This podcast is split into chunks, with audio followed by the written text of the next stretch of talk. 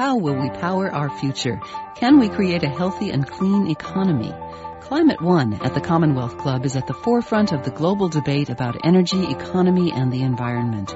Bringing together the brightest and most provocative leaders of our time, Climate One is the place where big ideas get heard. With thoughtful and insightful discussions on policy, business, science, and culture, Climate One founder Greg Dalton gets to the heart of the matter. It's our future. It's time to come together.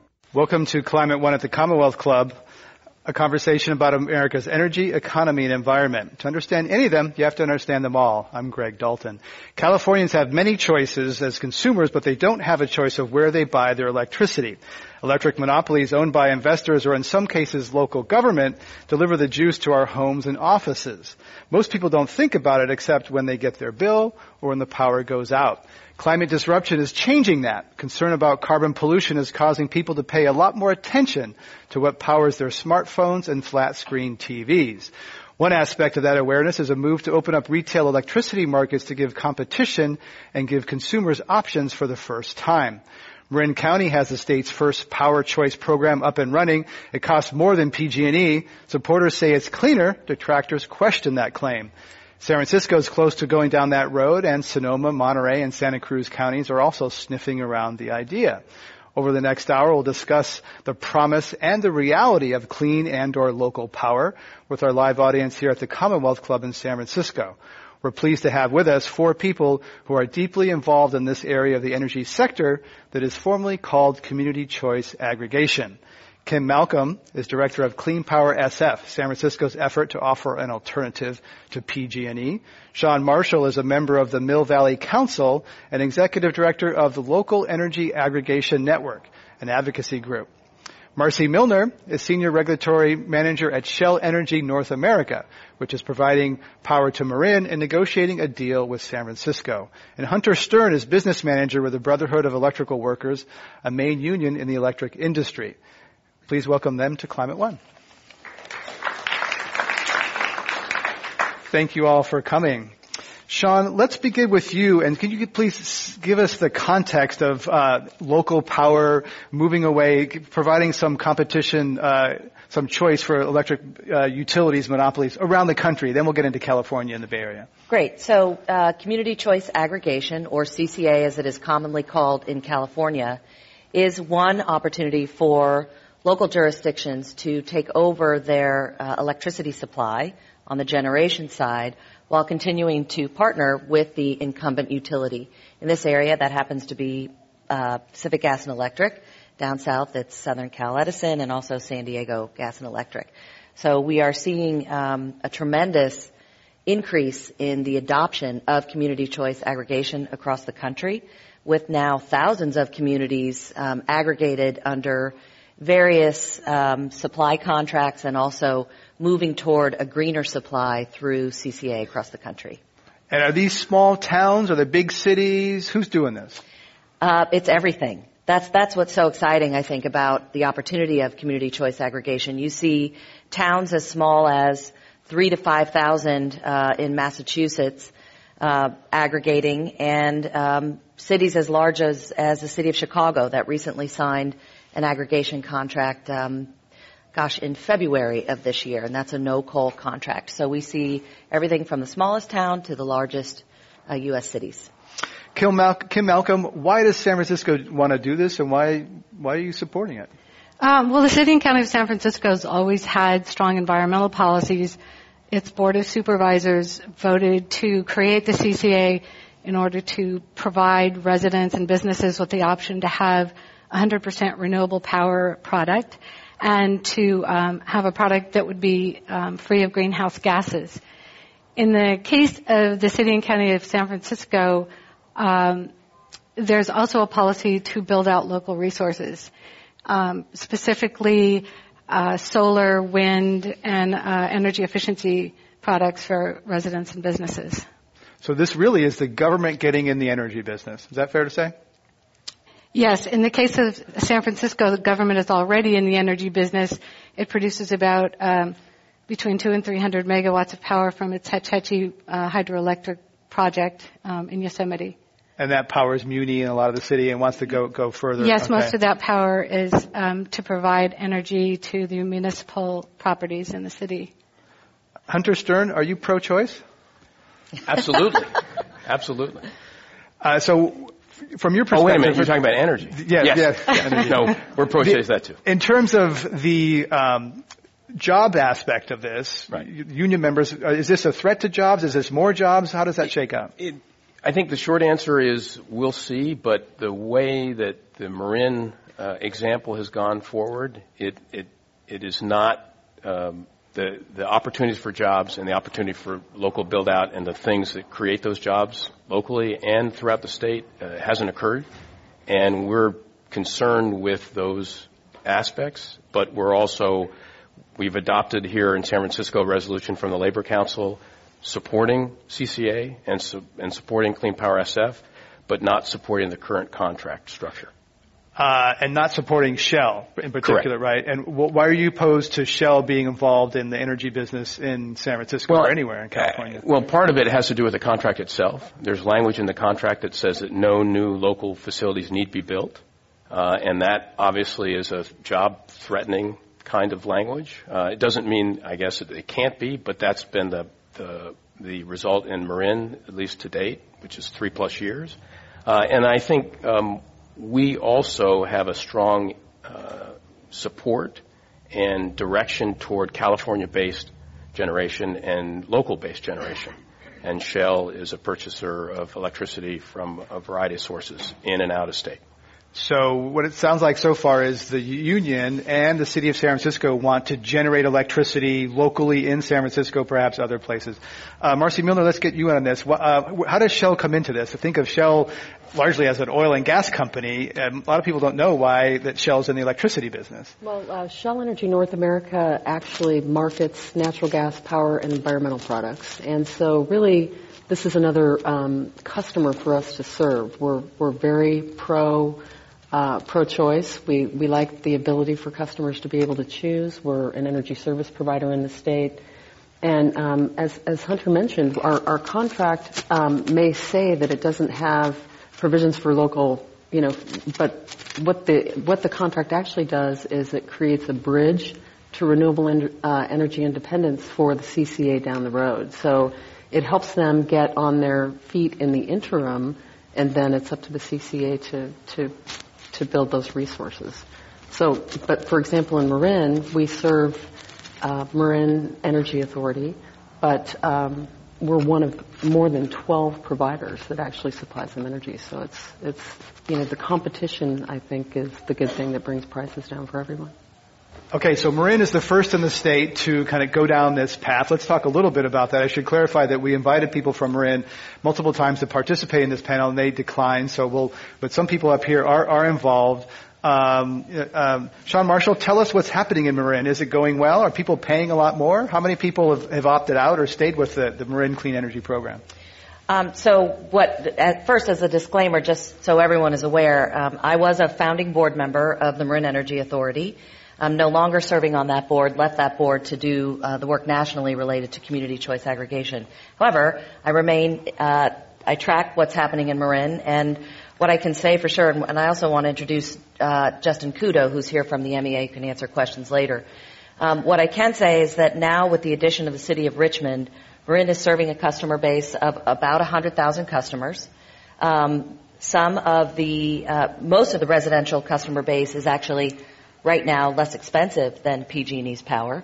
Um, and I think, I believe that uh, much of the commercial is also under uh, the price of PG&E's power. So the statement that MEA is cost more is generally an untrue statement. That can be true depending on the time of year because PG&E moves its rates up, up and down several times a year.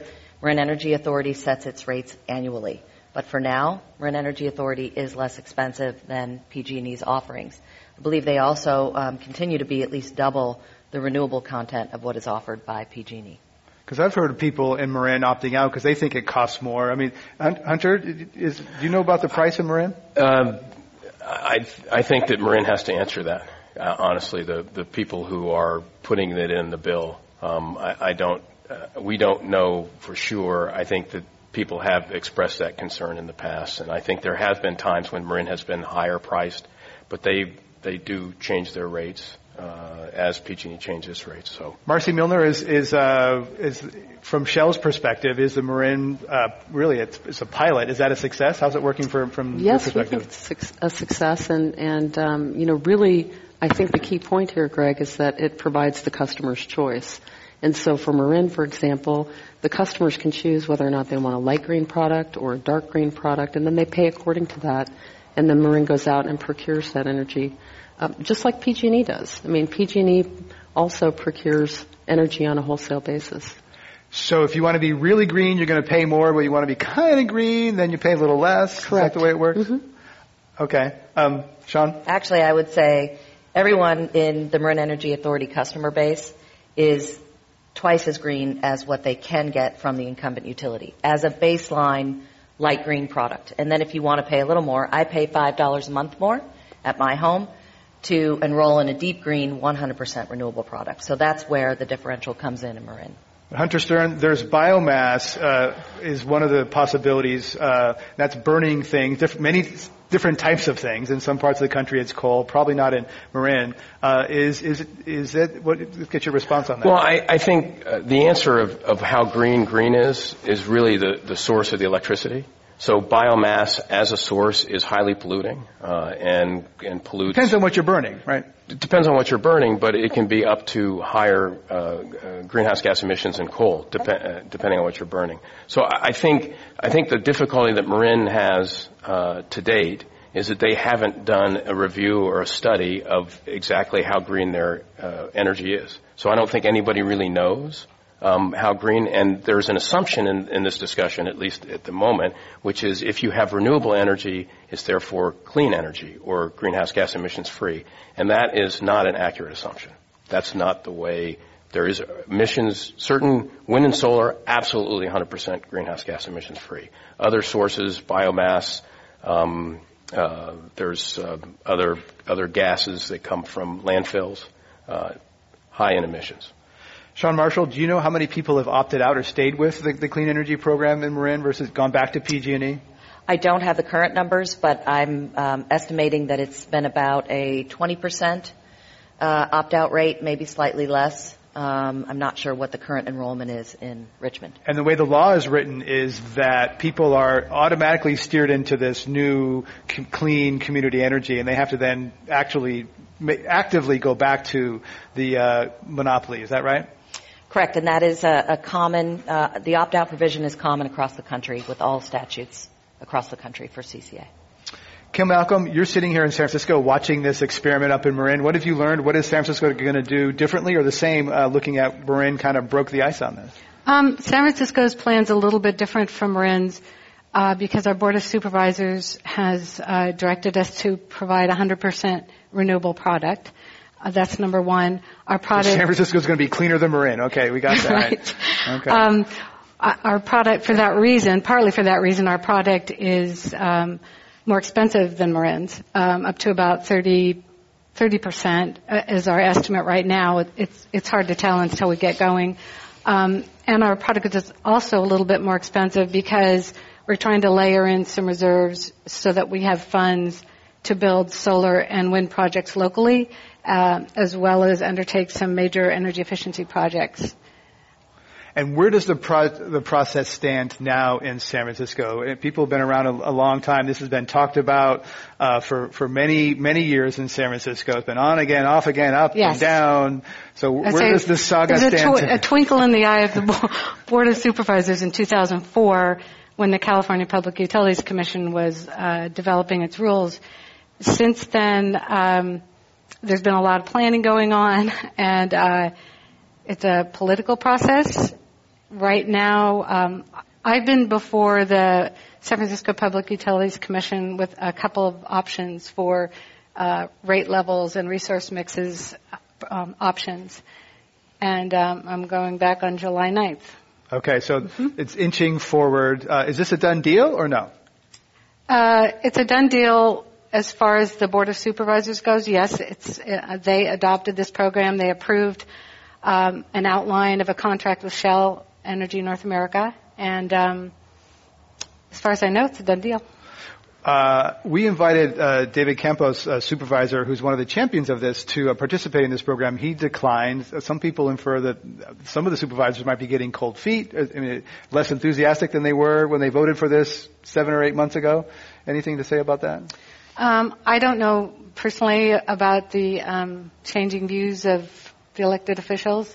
I'm uh, what we're trying to do as staff is to provide them um, with answers to their questions about um, rates, resource mix, build out uh, plans, and uh, when you say build out, that means what does that mean? Build out means uh, we take funds that we get from the program, or um, we might get funds from bonding, and uh, and build local resources that would um, provide energy to the CCA um, that would be sold to local residents and businesses. And what's this going to cost people who want to be clean and green in San Francisco? How much more are they going to pay? Um, right now, PG&E's basic energy rate is about eight cents. We're expecting that um, our program would cost about 11 cents, a little more. Okay, so almost 40% more, something like that. And there was a survey in, in February of 2013 where about, it found that about half, 47% of the people would be willing to do that. Is that still yeah, hold? about half. Um, and we're going to target neighborhoods where we found the most uh, openness to uh, this, the green product and paying a little extra. For tier one customers, which are the smaller users, uh, the bill impact would be about $6.50. Marcie Milner, your, your uh, Shell is negotiating with the city. I'd like to get your take on sort of where the process stands and where you think it'll go.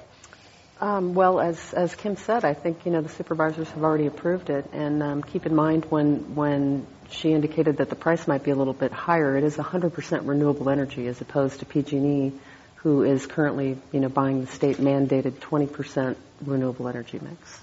Okay. That's a big difference. And so, what's the time frame for when this might actually be up and running in San Francisco?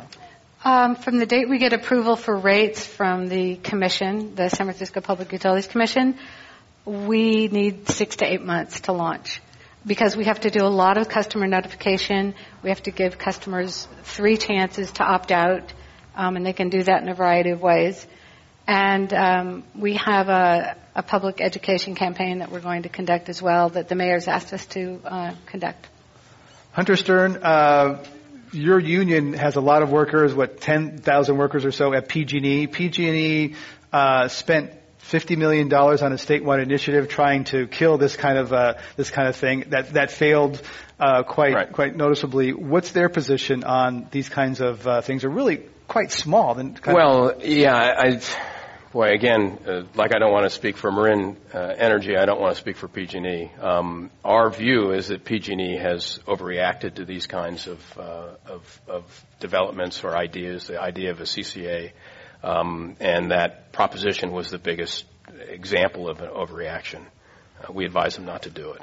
Um, but um, at the same time, I think that the one issue that is um, important for people to understand is that the, the CCA law gives the decision making to uh, local elected officials.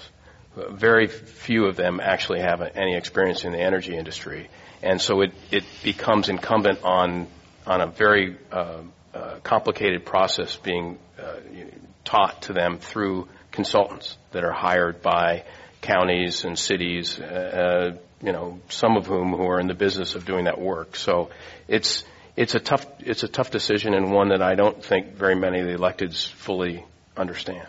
Hunter Stern is business manager with the Brotherhood uh, I, of Electrical. I, I, have to correct you because my boss will fire me if you call me a business manager okay. again and again. I, am a business representative. business representative. My boss is a business manager. Just trying to give you a little promotion here. Yeah, well, um, might, might, backfire. Okay, I don't want that to happen. Uh, Hunter Stern is a is a business cons- representative, representative right. with the Brotherhood of Electrical Workers. We're talking about local and clean energy at Climate One. Our other guests today are Marcie Milner, regulatory senior regulatory manager with Shell Energy North America, Shawn Marshall, executive director of the Local Energy Aggregation Network, and Kim Malcolm, director of Clean Power SF. Hunter Stern was just talking about some of the elected officials not being in the energy business. This is very complicated. It's not what they do. Uh, a person who works in San Francisco city government said to me about this project, do you really want the people who run Muni to run your electricity? And there was a slam on No, Muni, but I mean, really think about this is what's the what's the government doing getting in the energy business? You, you want the people who've been running Hetch Hetchy for the last hundred years um, doing this work. Uh, the people of San Francisco have been served by city government um, in the form of the San Francisco Public Utilities Commission for 100 years with power, um, not to residents and businesses, but to uh, municipal um, properties and also to some large business customers like um, the port and the uh, San Francisco airport. But the idea that the elected officials are, are the taxpayers going to have any financial liability for this? If the if the city's going to get in the energy business, is there going to be some kind of No. whoops where like, oh, we built this and now it's a white elephant? No, the program has been designed according to the Board of Supervisors so that it is a standalone. It has, it will have its own books of account. Um, it's been given some upfront funding just to get it going, but otherwise, um, and, and in fact, those funds come from the Hetch Hetchy project revenues, not from uh, taxpayers. So um, Why is where's the opposition coming from? Why is this taking so long? Uh, well, there's been historic opposition from PG&E uh, over at the State Public Utilities Commission, and I suspect behind the scenes. Um, there is some opposition right now from. Uh, We should clarify. We invited PG&E to be part of this program as well, and PG&E declined also. so. um, Mr. Stern's organization has been keeping us on our toes um, in terms of uh, it, its concerns about the Shell contract. Um, I Do think people you know- are people concerned about Shell? It's a big bad oil company. We like buying clean energy from Shell seems like not quite the right thing. Is that? Um, uh, well, many have that opinion. Uh, the Shell contract is designed to be a transitional product. We're actually looking right now at ways we can do a lot of these purchases and scheduling of power in-house um, with the Shell contract so that we can build out the program a little bit more quickly than we'd originally planned. Uh, there, um, I mean, the idea is to get ourselves off of a Shell contract and um, more independent. Marcie Milner, you're from Shell. Uh, yeah, you can me- respond to that. I would like to actually, um, because really we were one of many competitors that that went in through this RFP process and, and successfully won the bid to serve the city. And I would just ask that you know you also focus on all of the good things that we do. We have a we have um, taken a lot of efforts on on global warming. We were one of the only energy companies uh, in California to support the climate change legislation. And uh, we've been very active in, in renewable procurement on behalf of the state. So there's a lot of really good things that, that we're doing here. I, I would And they know how to do big projects like this, whereas the city of San Francisco, well, you say they Yeah, would. Some people say they don't. Okay. Um, I would also add that, that Shell's been good about um, helping us find resources that uh, meet some of the concerns that we've heard um, in state resources, unionized resources. Um, we're still in discussions with them about that. You're still negotiating a price with Shell. A, a price and a product. And is, if that negotiation doesn't happen, then uh, is does this thing fall through, or do you get someone else? Where's it go? I'm really confident that it's gonna, going to go forward. because as Kim mentioned, we've been very, we've, we've worked very well together in trying to be responsive to whatever it is that they need. Shawn Marshall, do the people in, in Marin have any issue with uh, Shell being a, a provider? I guess there's lots of other providers uh, of clean energy. Uh, not anymore. Not anymore. I mean, you know, of course, unfortunately, Shell Shell gets drafted with a historical logo that you know represents gas and oil, and you all are very well um, familiar with that. But I have to say, when we went through this, you know, there was some PR pushback, primarily. Um, but I would say that in Marin's case, the partnership has worked out quite well with Shell. I do think it's really important to reiterate what Marcie had to say, which is, in Marin's case, Shell uh, has a five-year contract to get us started, and then uh, Marin has since um, entered into 14 more power purchase agreements for brand new uh, renewable resources in state, in the state of California.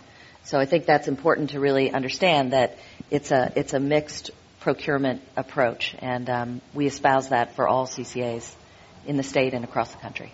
So let's talk about that because this could be clean energy, but it could be from another state, from somewhere else. Is this not, it's not necessarily going to be local? Is that right? Well, I think, Marcie I mean, that, again, that's dictated by state policy. What, what current statute allows is for um, load serving entities and obligated entities to procure energy from in-state and out-of-state resources. And the statute actually tapers out-of-state resources over time with a, a more emphasis on, on in-state. Hunter Stern, imagine you want it to be in-state. Well, uh, yeah. In fact, that's that's been the, the gist or the push that the IBEW and other unions and environmentalists have have made for for years here in California. There's a policy that the state has pursued. Uh, we want more in-state uh, renewables. We want our members doing that work.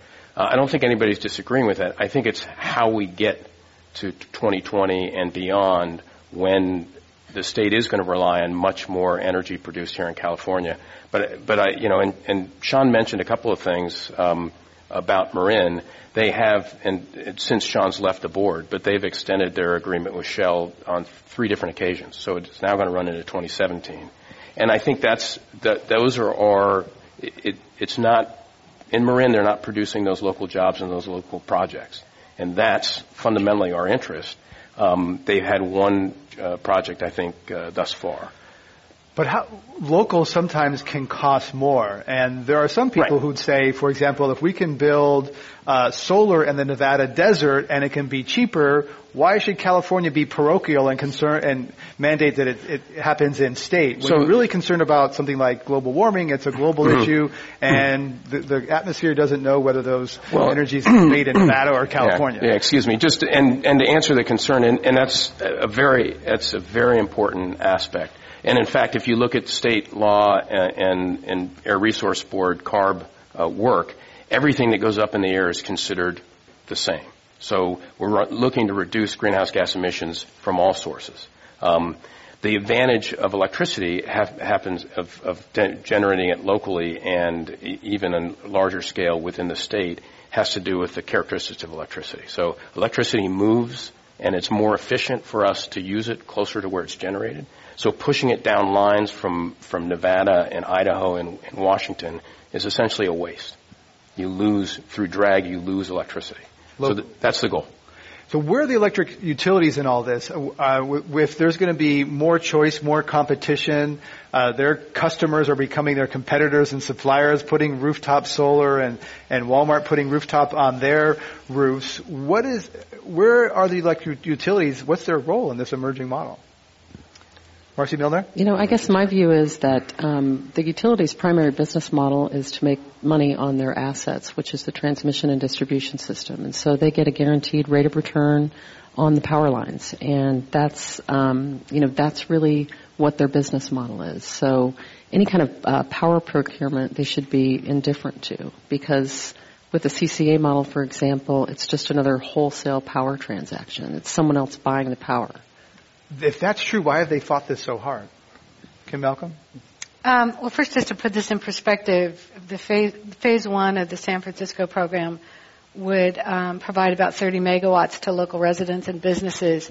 PG&E provides at peak every year 20,000 megawatts of power, um, not not with all of with its own facilities, but it either purchases power on the market or um, produces that power for its customers. This so, is a drop in the bucket. Um, right now it is, and uh, I think Marin's serving about 140 megawatts of load. So between us, it would be under 200 of 20,000 megawatts. Um, I would say, based on my work with the state PUC, I'd say you know the utilities are very protective of their monopolies and their market share, and um, I think they're representing their shareholders in that way which is their job. Yeah, Shawn Marshall? And, and I would say that it's very worth noting that um, in every other place in the United States where CCA exists, you don't have the utility opposition at all to this model. And it is for the reason that Marcie stated in that they've already restructured. So the utilities are doing what the utilities, in my view, should be doing, which is upgrading the system, focusing on the grid, uh, transmission and distribution, and leaving the uh, generation side of the business to the open market. The results of that across the country traditionally have meant significantly lower rates for customers. So community choice aggregation can take advantage of that group buying power. And then our job, or that's where LEAN comes from, is really teaching then how do you layer on, how do you layer in uh, the, the green and local distributed generation component to all of this.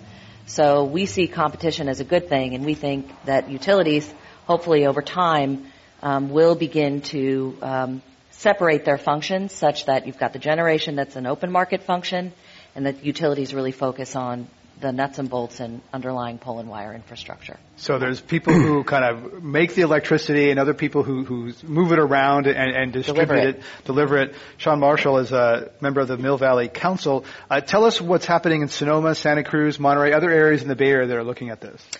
Um, there are a number of other communities up and down the state that are in various um, places in terms of their investigation of CCA. Excuse me. Uh, let's see. Santa Cruz, Monterey, and possibly San Benito are coming together to look at forming a more regional approach to their CCA that's led right now um, by the City and County of Santa Cruz. They are in the midst of raising money to get their first um, technical study done, which really looks at not only how can we integrate local renewables, but can we be cost competitive?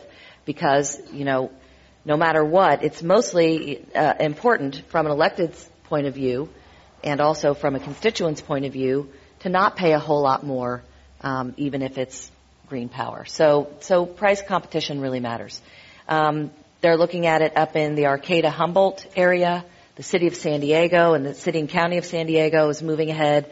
They've got, I think, some really promising discussions underway with the IBEW and a, um, a solar developer down there who is looking to integrate not only the CCA component, but solar build out on their municipal and school buildings while using union labor. So what we see is every time a CCA is coming online, they seem to be improving and learning from one another and continuing to set standards, I think, that are um, replicable across the country. Hunter Stern? Well, I think uh, all good ideas, and especially the work in San Diego. Shawn uh, rightly points out that um, the discussions in San Diego with the mayor's office and the IBEW local there uh, really promising. Um, the concerns that we've had, and fundamentally speaking, uh, IBEW doesn't see electricity as a product. It's an essential service that people need. I mean, we just, the way we live our lives today, we have to have electricity. And there is great concern and probably well, well founded for large utilities uh, providing those services.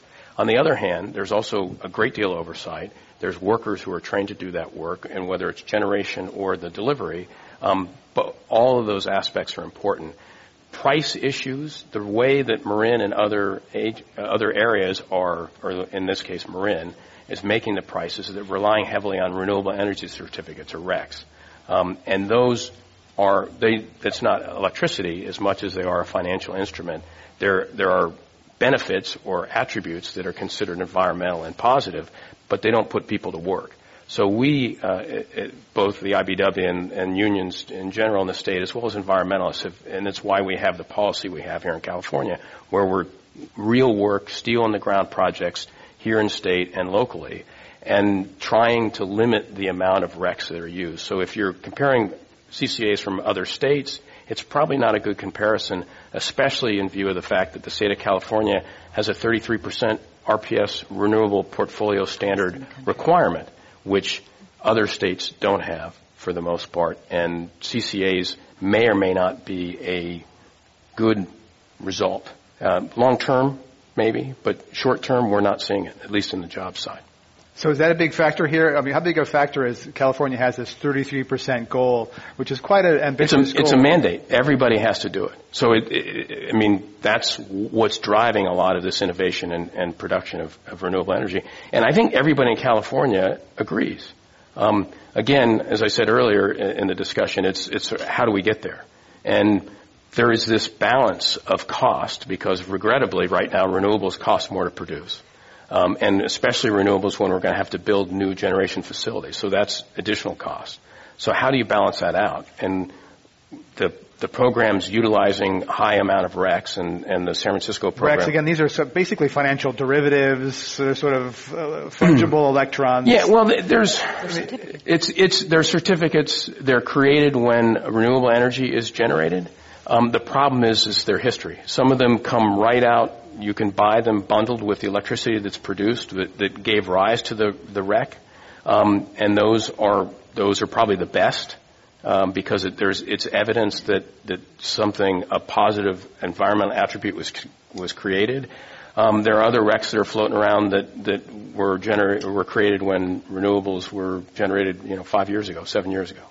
Marcie Milner, you're in the trading business. Let's get you on, on the price of renewables and also anything you're responsible. Well, I, yes, I just wanted to add that that you know again, state law dictates how much has to come from from bundled generation versus a rec only product, and you know over time that decreases, I think, to about 15% or 10% by the end of 2020. And uh, currently, the maximum amount of, of rec only that you can use for the renewable portfolio standard is uh, 25% through the end of this year, and then that that amount decreases. So I think, you know, really the intent of the policy is to make sure that, you know, there is renewable energy generated that's that's either brought into the state or generated in the, in state. the state. Right, and Marcie's absolutely right. I think that the the concern that we have is is again, RECs don't produce, necessarily produce jobs, and in a state where there's a mandate to get to a certain amount of renewable energy, those projects are going to be built anyways. But the other side is, is and San Francisco's current policy is going to rely heavily on, on RECs, which for years and years and years the city wasn't doing. They were actually had a different path and a different, something that was probably, we could support more readily. Hunter Stern is a, is a business representative, representative with uh, the IBEW. Kim Malcolm, you want to get on this in terms of uh, whether this is real energy or not, really clean energy? Um, yeah, first I'd like to clarify that the San Francisco Board of Supervisors um, approved of a CCA with the explicit commitment to the local community and the build out of local resources. Um, and the jobs that come with the construction of solar projects and energy efficiency improvements. Um, I, Mr. Stern's correct that RECs, um, you can argue that RECs aren't as green in some ways as some other products. Um, first of all, the city hasn't made a commitment to any level of RECs, high or low. Um, we're trying to give our commission a number of options. Um, but second of all, all of the energy products um, that are being bought and sold on the market right now are part of financial markets and contracts.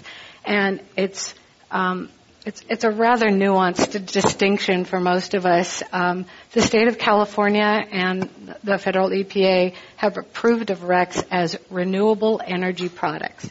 Um, and that's why we can call them, um, if, to the extent the city does buy them, um, our our product that we will be selling to local residents will be 100% green.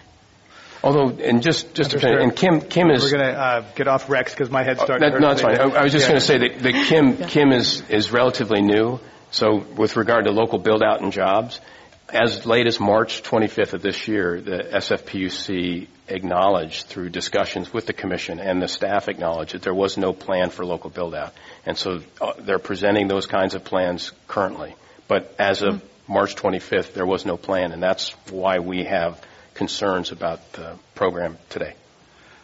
Uh, this is a bit of a tangent, but I want to ask about San Onofre. A big part of the state's electricity program is going to go offline. Is that going to, that's a big news in the state. Electricity it may not directly relate to uh, community choice, but Hunter Stern, that's a big jobs issue. Right. Is, and it also raises a question about where that supply is going to come from. Right. I, well, two, I think there's two aspects. It is absolutely a big jobs issue. There are uh, IBEW members for, from a different local and also members of the Utility Workers of America who work at that plant, and they will all lose their job.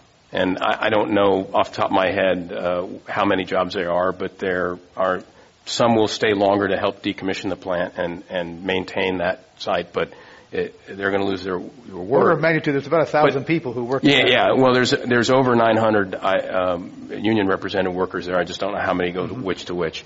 Um, in terms of supply, uh, the state, and this is again the state ISO, the independent system operator, would be the best so- source of the answer to this question. They had a they had a um, temporary uh, plan to uh, provide power last summer and last year to to to the state, Southern California. Uh, they made it through pretty well without much trouble. I think they think that they're going to be able to do the same thing, but it actually it creates an opportunity for for the creation of new renewables. Uh, there are people in Southern California actually behind, uh, no slight intended, but there's more uh, renewable generation and, and higher use percentage of renewable energy in Northern California than Southern California. And in fact, a number of the utilities down south from in the public sector use a fair amount of coal power from from Utah. So it's an That's opportunity. That's being phased out, but yes. That- that- but that's those. These are opportunities to make that that occur faster. Right. Shawn Marshall? So, so I want to pick up on something you just said because I think one of the things that we haven't really discussed here, and really where the true power, pardoning the pun, um, the true power comes from community choice, is really how a community chooses to structure its uh, request for proposal or RFP. And what that really means is that depending on the, the policies set by the local governments, whatever, you know, whether it's a policy to, to meet or beat PG&E's price, have uh, greater renewable resources, have local build out over time, have enough excess funding to do electric vehicle charging stations. We see jobs creation right now um, with training folks for solar and uh, energy efficiency upgrades in Marin County. All of that can be enabled through the CCA, but the key driver here is the RFP. And so that taking that RFP out of just the, the big rubric of a large monopoly utility and being able to customize it and say very clearly what is it that our community wants to buy through CCA, that's where the power really comes in. And then you can layer on how much of that should come from union resources. So I think it's really important to understand all of the um, multiplier effect, if you will, or optimizers that can be realized through CCA to achieve all the various goals we've been talking about today. That's the payoff. The obstacle is it's hard work, it's complicated, It and it takes some money up front, and it's hard for politicians to figure out the electricity market. But some is- of us do. Some okay. in in Mill Valley, they're smart. Yeah. Um, Shawn Marshall's a member of the Mill Valley Council. Our other guests today are Marcie Milner, senior regulatory manager at Shell Energy North America, Hunter Stern, a business representative with the Brotherhood of Electrical Workers, and Kim Malcolm, director of Clean Power SF. If you're just joining us, you can get a podcast of this and other Climate One programs in the iTunes Store, and follow us on Twitter with our handle at Climate One. We're going to invite your participation and put a microphone that's over there. Uh, I'd like to, to have you come join us with uh, one one part question or comment. Uh, we welcome your comments. Uh, you don't have to disguise a question as a comment if you think we've missed something here. Uh, we do ask you to keep it brief, and this is often the most lively part. So encourage your uh, participation here for either of our guests. If you're on this side, yeah, please go through that door so we don't cross these cameras. Uh, Let's go to our audience questions. Welcome to Climate One. Yes. Hi, uh, Brendan Steele with Future 500. I was wondering if you could quickly compare and contrast California's initiatives with those of other states. Sure. Shawn Marshall? California leads the way. California sets the bar for the rest of the country. And this is not really so much a community choice aggregation or it's often called municipal aggregation issue.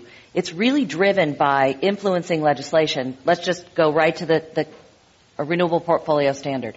In other states, RECs, not that we need to go back there, but RECs count as 100% green energy. And so really we need to be looking at how we um, adjust the RPS so that the aggregation contracts can follow suit. RECs being rene- renewable, Renewable energy, energy credits. certificates or credits. Let's have our next audience question. Thank you for that question. Welcome. Thank you. Um, you can hardly walk around this city without noticing that we are constructing enormously. Uh, could any of you address what all this new construction is doing for electricity? Are any of these buildings getting solar panels or other um, built-in electricity savers so that they won't create a huge new drain? Kim, uh, Hunter or Kim Malcolm? Who, Well, uh, Hunter uh, Stern? uh, either your, one. your guys would be installing them. Yeah, so- well, well inst- installation, but uh, you know the the, the best and and most uh, uh, easily attainable um, goals in terms of energy, uh, energy, uh, renew- more renewable energy and energy efficiency, energy efficiency are these new uh, building codes and building standards that that San Francisco's long since adopt. Um, the IBEW has a lighting system uh, certified by the state, lighting system uh, plans and information, and of course, uh, IBEW uh, signatory contractors that, that install those systems. Um, but it's the only system that's currently uh, state certified as as a, as as uh, lead uh, qualifying. Uh, so there are absolutely hundred, literally hundreds of different steps that a new builder, a new developer can implement, not just in buildings downtown, but in new homes, especially new homes.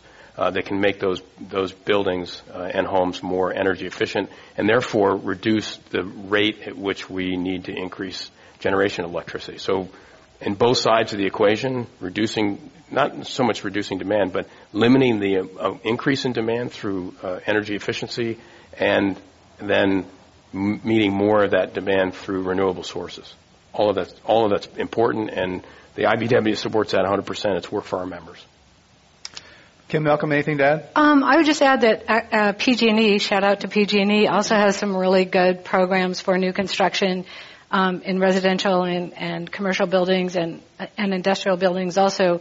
And uh, things have evolved and continue to evolve where uh, technologies are less expensive and more is known about how to um, how to how to build buildings in greener ways and um, that use less energy. So um, it's it's becoming part of the fabric of the um, architecture architect community and the engineering community. And one footnote to that is that uh, if to the extent that those people are not living in the suburbs, uh, people who live in urban areas have a much smaller carbon footprint than people who live in car-based communities where they, they drive around a lot and have larger uh, larger footprint. Let's have our next audience question. Welcome. Hi, uh, John Easterday, San Francisco. I'm going to start with a comment, then I'll ask my question.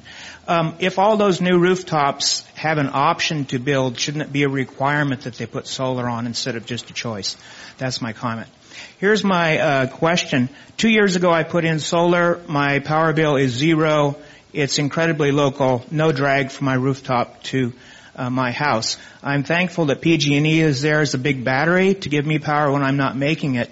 Uh, it will pay off. My capital asset pays off in five years or less. Then it's three thousand dollars a year forever. Two big surprises when I put in that solar. Number one, how affordable it was. Number two, how poorly that affordability was communicated throughout all of the solar literature. Um, in your local things, I'm not quite sure how local your local is. Will there be an option for people to buy power from their roofs, um, either through helping them understand what the options are and or helping them finance it? Thank you. thank you for that question. Who'd like to uh, tackle that? Kim Any Malcolm? Yeah. Um, well, first, um, yes, congratulations on having solar. Um, a big part of Clean Power SF's uh, strategy is to develop solar resources in the city, and that would include rooftop solar. That's what they call behind the meter, which is what you have. Um, so you can avoid transmission and distribution costs on your bill. Um, one thing we're looking at right now is how to design a tariff or contract so that we can buy your extra power for um, at, at a price that's economical for our customers and also very attractive to you. Does that answer your question?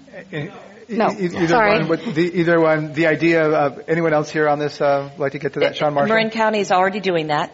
It's net energy metering, so people with rooftop solar absolutely can uh, use the credits for themselves, sell their excess back into uh, the pool, and then Marin Energy Authority will buy that excess but the Marin's net energy metering project product is actually less expensive. Um, it's a better deal for customers than PG&E. It actually pays out better.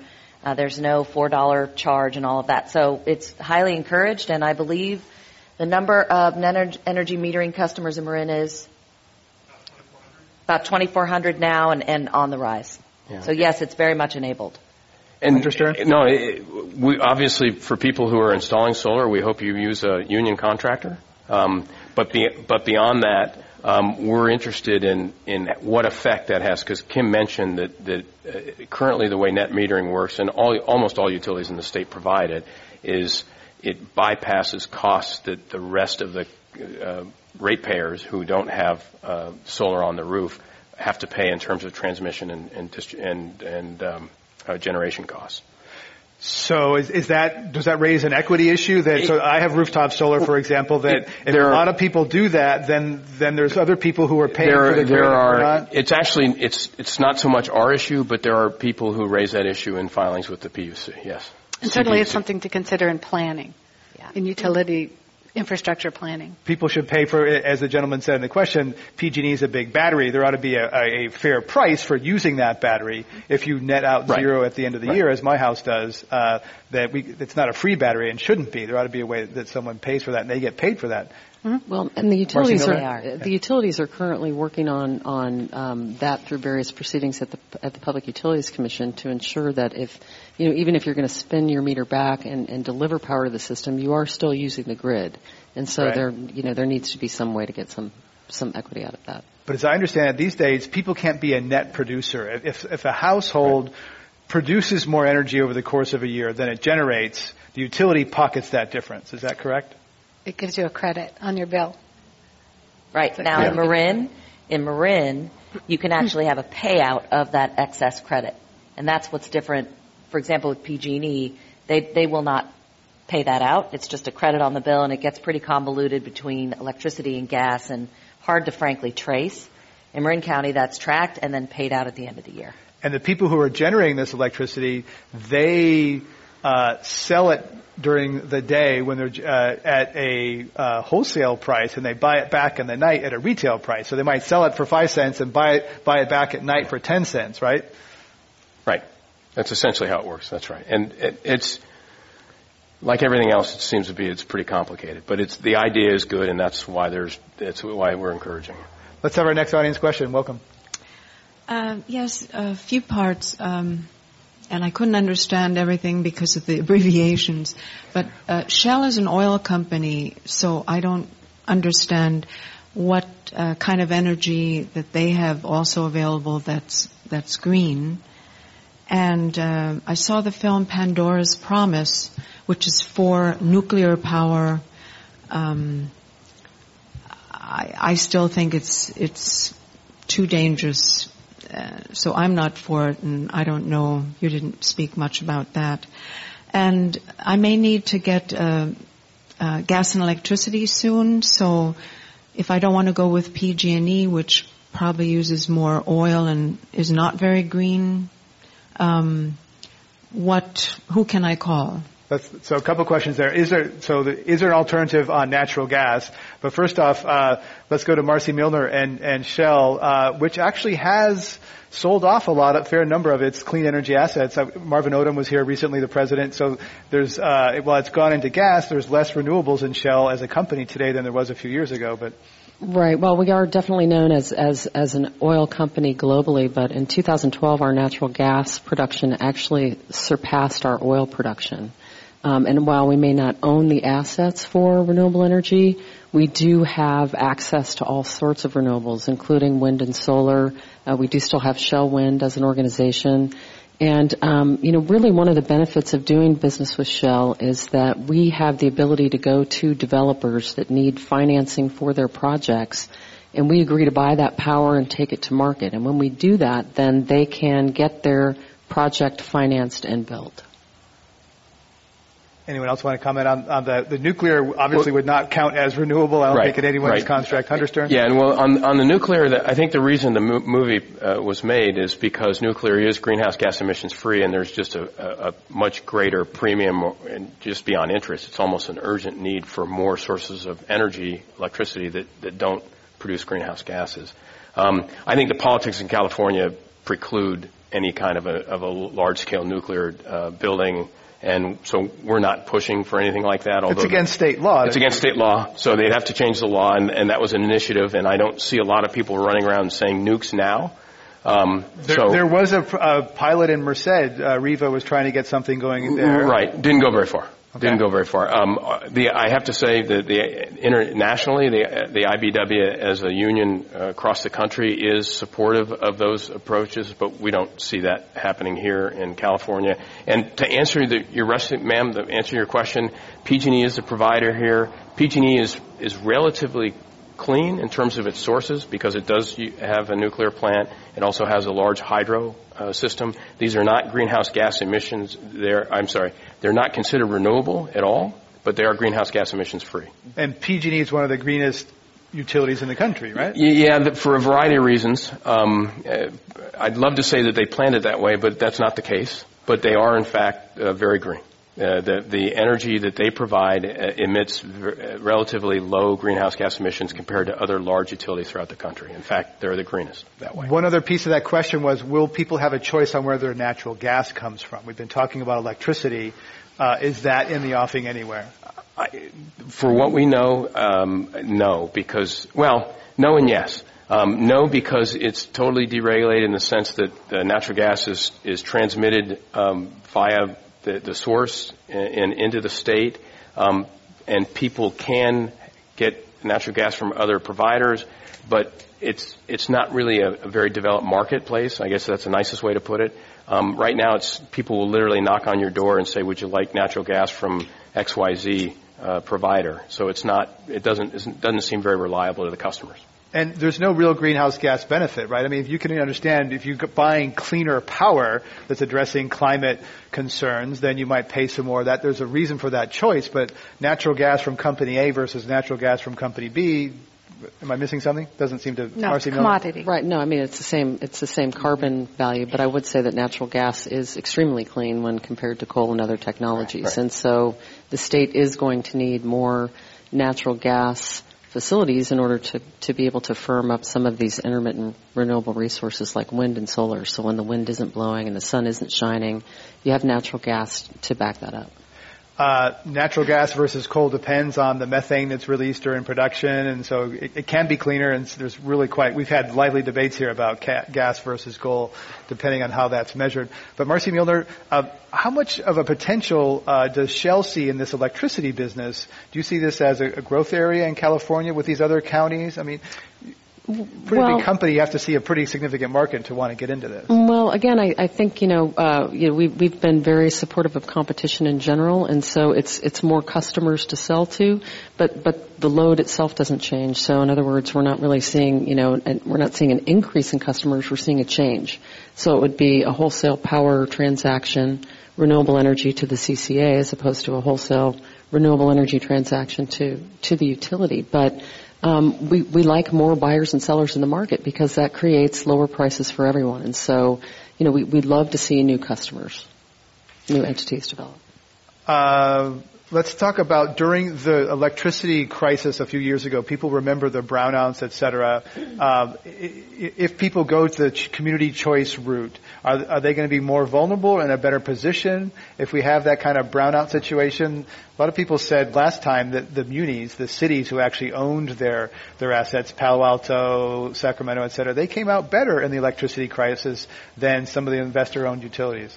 Is that is that true? Uh, yeah, I, I believe so. Um, having some measure of yeah. energy independence, um, especially for San Francisco, which is a little bit of a transmission island.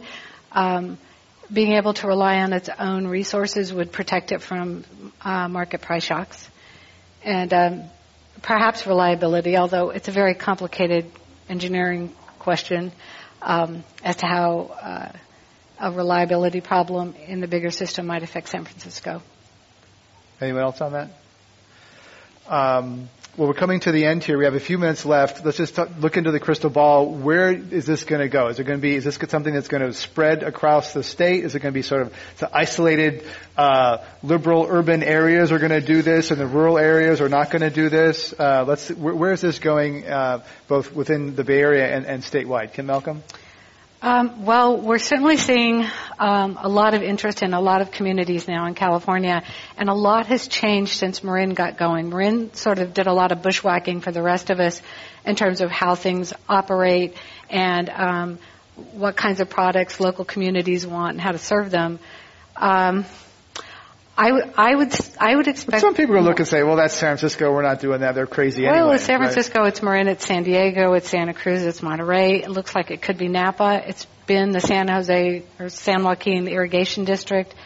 Um, okay, they're not crazy. I, okay. I think. Uh, yeah.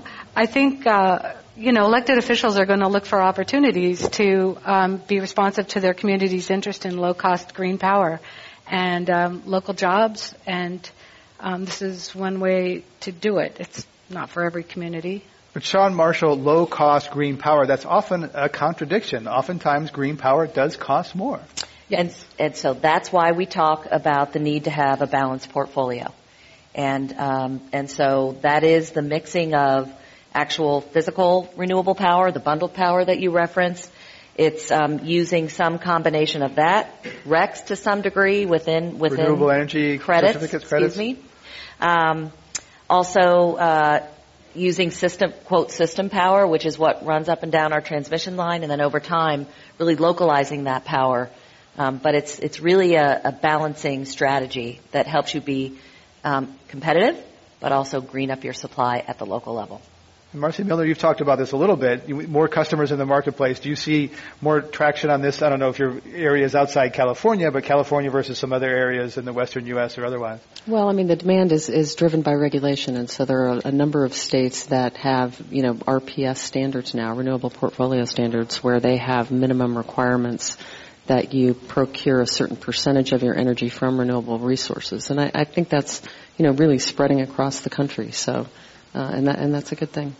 So Hunter Stern, where do you see this going? And, and is IBEW going to support these, or try to slow them down, or sit on the sidelines? Well, I th- the, we'll support anything that produces jobs for our members, uh, clearly. And to the extent that we can engage, you know, as Shawn mentioned, San Diego is taking approach to actively engaging with the IBEW there. Uh, in fact, there's a good chance we'll go down and talk to them, you know, a little bit uh, to make sure that the engagement's full. The labor council, the, the, the discussions we've had within our own uh, in our own labor world is if if uh, these project if, if, these ideas and these projects, the CCAs, support working people and provide jobs, and we'll support them. That's the simple part. I think that the more difficult part is how green are these? You know, because again, no one has done a full review of how green Marin sources are, how green San Francisco sources will be. Um, 100% renewable qualified, um, using, because uh, uh, as Marcie said, um, RECs, renewable energy certificates, less and less are going to be able to be used in the future, which should be good. It should mean that more uh, more jobs and more uh, real renewables, as I call them, will be built here in the state. But by using them now, it makes it harder and harder, we believe, to leave that that, that price structure, that price point, and then move into a, a renewable source, a 100% source. And Hunter, I would ask that you check with the Marin Energy Authority on the claim that they are not able to really track um, the sources of their power, because I think actually that's untrue. Um, they, no, no, there's, not, there's all kinds of account, third-party accounting. I'm not going to speak to it because I'm off right. the board now, but I think it's worth checking with the gentleman in the audience because I know that they have that information right down to the electron. But, which is which is good. Or the kilowatt hour. But but I think that the I think that the concern has been that they haven't provided that in the form of how much greenhouse gas emissions are are those sources versus how renewable. You should are. check with them because I think they do know. Well, Thank you. So, so you're saying that people can think they're buying clean power and it's not as green as people think it is? Especially with the use of, of RECs. Well, except that Marcie I would, uh, yeah, I would say that that any time a renewable energy credit is generated, that means that one megawatt of renewable energy was was generated. So you can't create the REC without having renewable energy behind that. And so, you know, as the states continue to increase their renewable portfolio standards, what that does is it lessens the use of fossil fuel generation, which is what the overall goal in California is through both, you know, its climate uh, climate change legislation as well as its RPS. So, Marcie Milner, can you envision a day when electricity, clean electricity, is a bigger part of Shell than it is today? Oh yes, I think you know that's that's definitely the goal. I mean, as I said, we're one of the only energy companies that supported uh, the the climate change regulations, and we're doing things all over North America. We have a carbon capture and storage project in Canada that comes online in 2015 that will take a million tons of CO2 out of the atmosphere. So. Yeah, that's also at the tar sands, which is a, big carbon bomb. But that's for, for another day. Uh, we'll have to leave it there. And our thanks to Kim Malcolm, Director of Clean Power SF, Shawn Marshall, member of the Mill Valley Council and Executive Director of the Local Energy Aggregation Network, Marcie Milner, Senior Regulatory Manager at Shell Energy North America, and Hunter Stern, a business representative for the Brotherhood of Electrical Workers. I'm Greg Dalton. You can listen to podcasts of this and other Climate One programs in the iTunes Store. Thank you for coming and listening to Climate One today.